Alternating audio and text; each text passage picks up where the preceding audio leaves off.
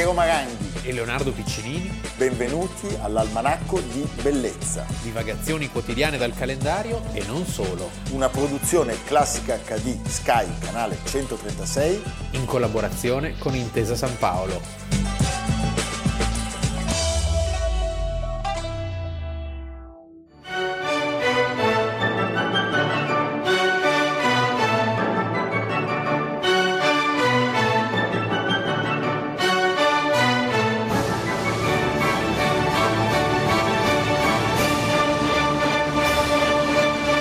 Almanacco di bellezza 16 maggio. Allora Leonardo, ieri abbiamo parlato di Malievic, direi che è l'antidoto, e oggi, il giorno dopo, parliamo del veleno, cioè di qualcosa che è veramente... Tamara dell'Empicca. Eh? Sì. Siamo, siamo, abbiamo già un, un tono grave, annoiato, disinteressato. Abbiamo iniziato... No, è certamente una protagonista certo, del suo tempo, abbiamo... però è una protagonista, ad esempio, che non interferisce troppo con l'ambiente intellettuale, diciamo, più con quello mondano. Più con quello mondano. Eh, c'è una definizione stupenda del New York Times su di lei, dea dagli occhi d'acciaio nell'era dell'automobile e noi abbiamo iniziato con un contributo dal caffè Chantin perché certamente lei è stata una protagonista, un'icona della Belle Époque, diciamo. Le sue opere sono costosissime, tra l'altro. Costosissime. L'anno scorso un suo ritratto, il ritratto di Marjorie Ferry, cantante di cabaret di origine inglese nella Parigi del 1932, ha fatto 20 milioni di euro. L'anno prima la tunica rosa del 27, 11 milioni. Io mi prenderei un Segantini. Eh. Bello questo commento. Eh, io mi prenderei un, un. Io un allora, Lei, Tamara dell'Empicca, è nata Maria Gurvik Gorska, sì, sì. a Varsavia, alcuni dicono a Mosca, oggi nel 1898. Una sorta di Matari sì, della pittura. Veramente, perché c'è la trasformazione. Sì. Cioè lei riuscì a attraversare, attraversare il secolo trasformando proprio la sua vita in un vero e proprio romanzo. I genitori si separarono presto e suo padre morì prematuramente. Suo padre era un ricco ebreo russo, probabilmente morto suicida. Lei visse con questa madre, Malvina de Clare, polacca di origine francese, e con i suoi due fratelli. Grazie a una dorata nonna, Clementine, studiò in prestigiose... Sembra la storia di piccole donne. Sì, in prestigiose scuole private in Svizzera e in Polonia e a dieci anni fece subito, giovanissima, il viaggio che cambiò un po' il suo destino, cioè quello in Italia e in Francia. Di fronte... Soprattutto in Francia, a tanto, il sì, sì, in Francia per altre ragioni che diremo. Eh? E incominciò a usare gli acquarelli alla morte di questa nonna così amata, lei ritornò a San Pietroburgo. Così amata? Muore la nonna così amata, lei va dalla zia che era ancora più ricca. Ancora più amata? Eh, sì, ancora più amata, la zia Stefa, e riesce a fare colpo. Era ricchissimi questi qua, perché per girare così in ma quell'Europa di allora... pazzesca. No. E poi c'è uno scapolo d'oro subito nella sua vita. Che è quello che le dà il nome. Ecco un po' la sceneggiatura di un film. Tadeusz Lempicki ah. che era una, un, uno scapolo d'oro della società, lei va a una festa in maschera, pensa che però, devo dire, che scaltrezza, vestita da contadinella, con un paio di occhi vive al eh, seguito. Amavano molto. E allora. quindi con tutte le... la Casati, c'era molto questo gusto, sempre il levriero, il levriero la leopardo, qualunque cosa. Lei loca. Loca. loca e tutte le pretendenti... Anche fa più rumore Loca, non sta mai zitta. Non sta mai zitta, fa un casino dell'ostia. E tutte le pretendenti alla mano di questo ricco possidente, ereditiero, furono sbaragliate. Cioè la Delempiccaia... Forse era anche bellina, non c'era solo Sì, Loca. no, era bella. Diciottenne, si sposa con il maturo avvocato e avrà una figlia chiamata... Foie gras. No, no, non foie gras, Kizet, pensa. Ah. Sembra che appena tornata dal viaggio di nozze, Tamara, come dire, fosse già immersa in altri amori, addirittura pare che lo tradisse, ma veramente già tornata dal viaggio di nozze, con un diplomatico siamese. Cioè non gemello, del no, Siam. Sì, del Siam, che lei aveva conosciuto la sera del matrimonio. Ah, quindi coscia lesta dell'Empicca. Ma era anche bellina. Era anche bellina, l'abbiamo sì. detto. Il marito venne arrestato dai bolscevichi Sì, e in questo po' No, però in questo caso lei mostrò una certa scaltrezza perché riuscì a, a liberarlo. Fa così. No, no, no, lo fa liberare, lo fa liberare e scappano a Parigi. Dopodiché Beh, allora è una storia veramente bellissima. sì, Grazie e- Piero. No, beh, dai, è una grandissima, ma è una sceneggiatura di un film. A Parigi lei inizia a lavorare come disegnatrice di cappelli, si iscrive ai corsi di pittura, affina anche il suo stile personale, che viene evidentemente influenzato dall'Art Déco, È però totalmente Art Deco. Possiamo Totalmente. dire che lei sta all'Art Deco come il Chrysler Building in architettura. in architettura Sì. e, Perché questo? Perché? Perché e diventa famosa però, Che eh, cos'è l'Art Deco? Specifichiamo l'Art Deco, che sta per Art Decoratif. decoratif. è il momento in cui intorno all'Expo di Parigi del 1925 vince un'estetica nuova, cioè un'estetica di geometrie, di recupero di un certo neoclassicismo in alcun qualche modo e di materiali moderni, colori moderni. colori moderni. E lei è perfetta però. Lei è perfetta. Perfetta, tant'è che diventa una star, cioè i giornali della Parigi di quegli anni parlano di lei, è una protagonista. Le sue opere hanno uh, due attu che sono facilmente identificabili Certo. e quindi riconoscibili, la riconoscibilità è tutto. Noi continueremo a comprarci i segantini, sì. però è vero, poi ci sono i E simboli. poi belle donne, Sì, belle donne, lusso, sono lusso. Le belle donne, i telefoni, Cioè, si vedono Diciamo, l'automobile. diciamo che è quella Parigi che ehm, è convinta di essere il centro del mondo. Lo è sempre stata un po' la Par- Parigi come te, essere il centro del mondo, ma in particolare in quel momento. Rouge à lèvres, Rossetti e alta società sono la Certo. cifra di quel momento.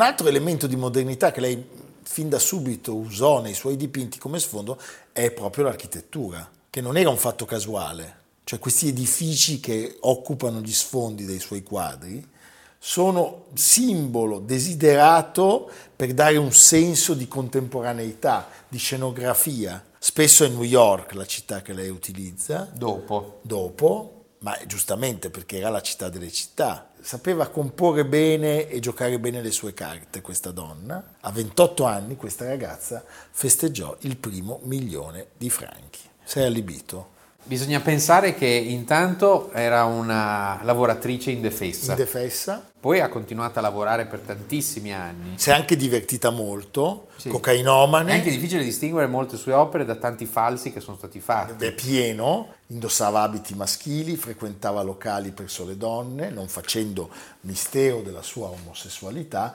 ebbe una lunghissima relazione tra l'altro con Iva Perrault, che poi lei avrebbe ritratto, il famoso ritratto di Madame Perrault 1932. Pensa che una sera abbiamo scoperto che conquistò anche Filippo Tommaso Marinetti e poi frequentò il Vittoriale. Ma Andava molto d'accordo con gli altri mitomani sì, ma esattamente. dell'epoca. Però sai che la leggenda vuole che lei al Vittoriale rifiutasse le avance del Vate. Sai cosa disse? Ero una donna bella e giovane e davanti a me avevo un vecchio nano in divisa.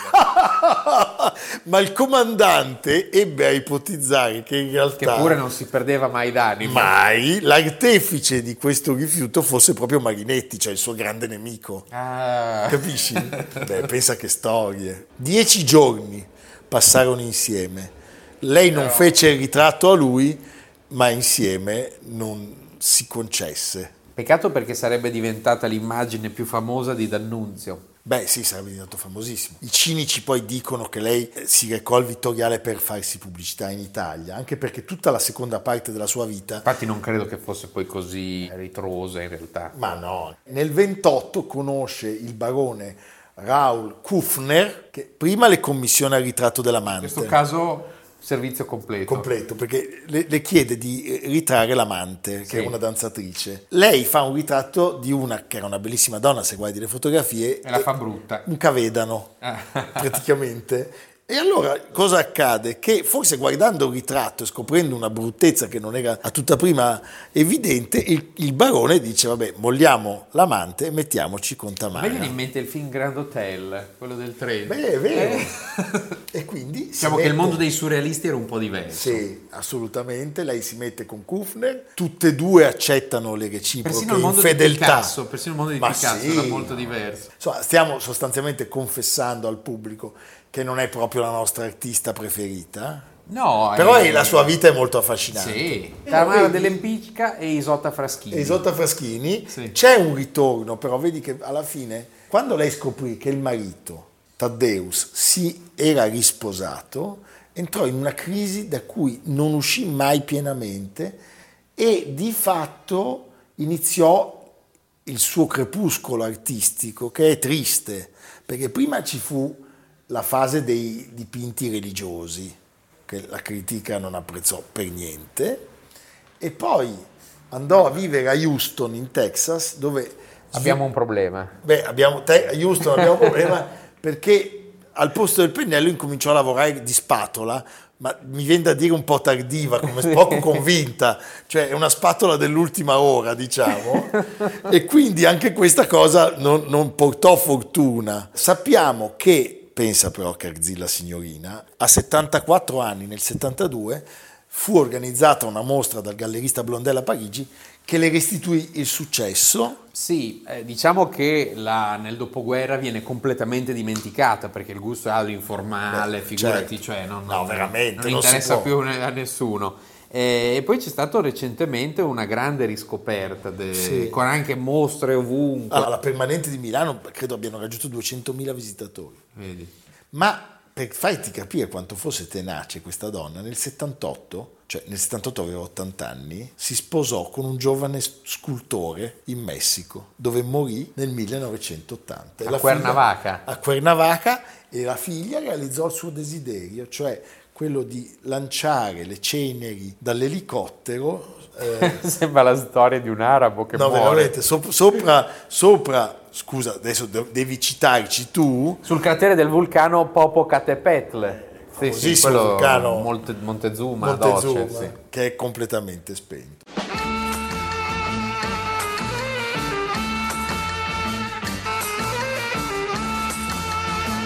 Ora piangi per me, come ho pianto per te.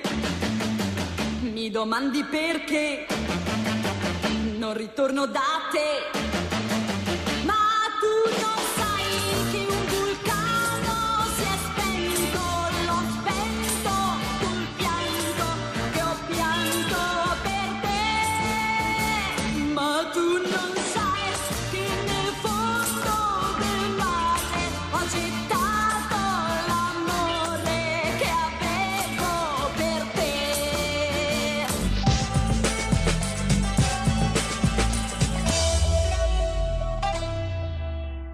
Diciamo che per contrasto la nostra seconda parte dell'almanacco, se la prima è stata di una donna così scaltra, così decisa, anche così trasformista. E così ho anche a suo agio nel suo tempo.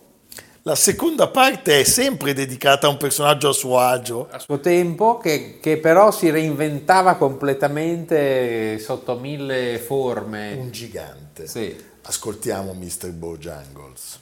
I knew a man, Bojangles, and he danced for you. In worn out shoes, with silver hair, a ragged shirt, and baggy pants. He would do the old soft shoe. Stiamo parlando del Rat Pack, eh? cioè questo gruppo di ratti che era formato dai due più famosi, Dean Martin, nato da genitori abruzzesi, Dino Crocetti. Dino Crocetti e Frank Sinatra, ma che Figlio di siciliani. figlio di siciliani, ma che aveva tra i suoi Sinatra membri un personaggio meraviglioso. Stiamo parlando di Sammy Davis Jr. Junior. Perché? Perché Sammy Davis Jr., ce n'erano altri due poi nel Rat Pack, ricordiamolo, Peter Morì il Lawford, 16 maggio del 1990. Peter Lawford e Joy Bishop erano gli altri due. Peter Lawford aveva sposato una sorella dei Kennedy, ma Sammy Davis è morto il 16 maggio del 1990 nella sua villa di Beverly Hills, stroncato da un cancro alla gola, pieno di debiti, ne ha fatte di tutti i colori nella vita e per farvi capire il livello si alternavano al suo capezzale a turno Gregory Peck Jerry Lewis. e Frank Sinatra. Frank Sinatra addirittura avrebbe cancellato il concerto previsto Sì, a New sì. York il giorno dopo per il dolore e Sammy Davis in America è un mito e noi speriamo lo diventi presto anche tra il pubblico dell'almanacco perché è veramente un personaggio stupendo Un camaleonte. un pazzo, un anarchico eh, che ha fatto di tutto, concerti, musical, show televisivi, battaglie civili, anche alcuni Cantante, film. ballerino, attore, comico. Sì, no, stupendo, stupendo. Era un uomo eh, che portava molti segni, diciamo, di tante storie nella sua anche fisicità, come dire, offesa Problematica. problematica. Lui diceva io sono negro, guercio ed ebreo, cosa volete di più? Cosa volete di più? Ed è vero, però aveva una potenza, una forza, una capacità anche di inventare cose e movenze. C'è chi sostiene che molta della straordinaria eh, mimica, eh, dei passi così innovativi di Michael Jackson abbiano avuto Ah, in, sì, certo. in Sammy In Davis effetti, sì, una sì, fonte sì. di ispirazione. Non c'è dubbio. Come si, si muoveva straordinario. Ricordiamo tra i film eh, Colpo Grosso, Certo, con titolo tutti- originale Ocean's Eleven, che poi è stato rifatto tanti sì, anni dopo. di Lewis Milestone. Certo. Morandini l'ha definito la più divertente e simpatica compagnia di bricconi che si sia vista sullo schermo dopo quella dei soliti ignoti, Vorrei rivederlo, sai? che è di due anni prima, 1958. Daddy started out in San Francisco, tooting on his trumpet loud and mean. Suddenly a voice said, Go for Daddy. Spread the picture on a wider screen. And the voice said, Daddy, there's a million pigeons waiting to be hooked on new religions. Hit the road, Daddy, leave your common law wife. Spread the religion of the rhythm of life. And the rhythm of life is a powerful beat. Puts a tingle in your fingers and a tingle in your feet. Rhythm in your bedroom, rhythm in the street. Yes, the rhythm of life is a powerful beat. Qui in Sweet Charity di Bob Fosse, che è una sorta di prove generali di cabaret. Sì, cantante, ballerino, comico, attore, trombettista. Quando muore aveva soltanto 64 anni. Ma aveva vi- vissuto come... 100 sì. vite, 100 vite. Lui non aveva avuto modo di studiare, vagava nei teatrini di periferia già come fenomeno di baraccone all'età di 4 anni. Ci sono anche delle fotografie. Si arruola nel 43, non sa leggere né scrivere, ma tu pensa la vita di quest'uomo e dice per motivi razziali ogni due giorni finiva a botte. Il naso storto, per cui lo ricordiamo, è un segno di quelle botte. Come abbiamo raccontato nel 54 perse eh, l'occhio e poi si convertì all'ebraismo. Ecco, nonostante tutti i difetti fisici, gli handicap, eh, il suo fascino e il suo talento riuscirono a essere la sua arma. Lo diceva lui, cioè il mio talento era la mia arma, il mio potere, il mio modo di lottare, era l'unica maniera in cui potevo sperare di influire sulla mentalità delle persone. Tra l'altro parliamo della mentalità delle persone perché quest'uomo fu capace anche di sposarsi creando un ulteriore scandalo che fece arrabbiare i neri prima di tutto, perché lui a un certo punto si mise con una bellissima attrice e modella svedese Sì. che si chiamava May Britt e che credo sia ancora tra noi. Tra Vabbè, c'era già stato un matrimonio con la ballerina Lorray White nel 58, organizzato in fretta e altrettanto in fretta terminato. May Britt fu invece il grande amore della sua vita, ebbero tre figli, divorziarono nel 68 e mi piace ricordare questo personaggio perché andando a ricercare nelle teche della RAI, lei era- aveva vissuto a Roma E c'è una trasmissione che si intitola Cantate con noi, condotta da May Britt e da Corrado.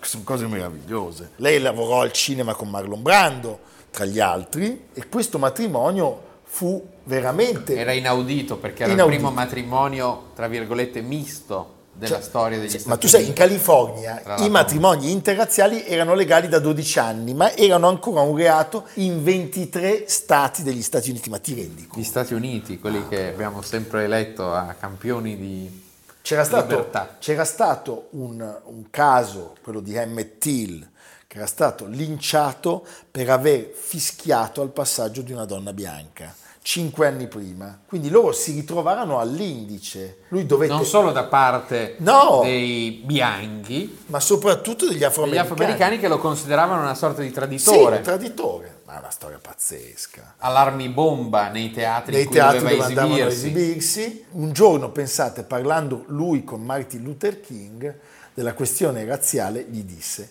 Vedi, ti spiego a che punto mi trovo io. Mi trovo nella suite più bella di questo albergo. Ma non posso uscire. Non posso uscire con mia moglie, non posso andare a passeggio con mia moglie perché è bianca. Tant'è che alla Convention Democratica del 1960 in Mississippi fu fischiato mentre cantava l'inno nazionale e, questo è molto triste da raccontare, Kennedy quando vinse l'elezione ricevette dai grandi elettori una minaccia di disertare il gala inaugurale se tra gli ospiti ci fosse stato anche Sammy Davis e Kennedy gli accontentò. Lui perché allora ancora gli stati del sud erano democratici, cioè votavano democratico. Certo. E sette anni passarono tra quel matrimonio e la legalizzazione dei matrimoni interrazziali per scelta della Corte Suprema in tutti gli Stati Uniti. Tra l'altro una cosa che mi ha colpito è che dopo che si sono lasciati Sammy Davis fece propaganda per Nixon, Eh, secondo me per fischi, segnato da sì. questa esperienza. Comunque un personaggio simpaticissimo, noi vogliamo lasciarvi con un duetto tra lui e un grande personaggio del Rat Pack, Dean Martin. Dino Crocetti, Dean Martin, nel film Cannonball, la corsa più pazza d'America. Sono vestiti da preti.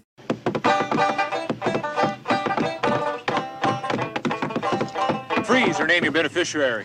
Beneficiary?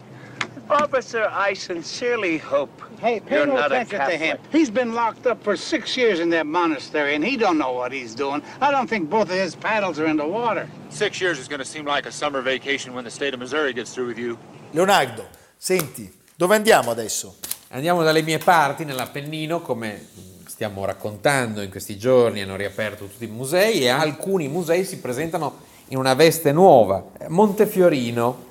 Montefiorino. eh, legata a una delle pagine più belle, eroiche e romantiche della guerra di liberazione, il Museo della Repubblica di Montefiorino e della Resistenza italiana riapre e si offre alle visite anche virtuali grazie a un allestimento che ricorre alle nuove tecnologie. Ospitato nella rocca medievale del castello, risalente al Medioevo, ricordiamo all'inizio dell'estate del 44 le formazioni partigiane dell'Appennino modenese e reggiano passarono all'attacco assaltando i presidi fascisti e tedeschi, creando una zona libera dove confluirono oltre 7.000 partigiani che diedero vita tra il 18 giugno e il 31 luglio all'esperienza del coraggioso tentativo di autogoverno della Repubblica Partigiana di Montefiorino, che finì malissimo. Malissimo. Però rimane, diciamo, un momento molto importante nell'ambito di questa vasta storia della guerra di liberazione. Sì, importantissimo. Bene, a Montefiorino. E ci facciamo anche seri. A domani. A domani. Almanacco di bellezza a cura di Piero Maranghi e Leonardo Piccinini. Con Lucia Simioni, Jacopo Ghilardotti, Samantha Chiodini, Paolo Faroni, Silvia Corbetta. Realizzato da Amerigo Daveri, Domenico Catano, Valentino Puppini, Simone Manganello. Una produzione classica HD, Sky Canale 136 in collaborazione con Intesa San Paolo.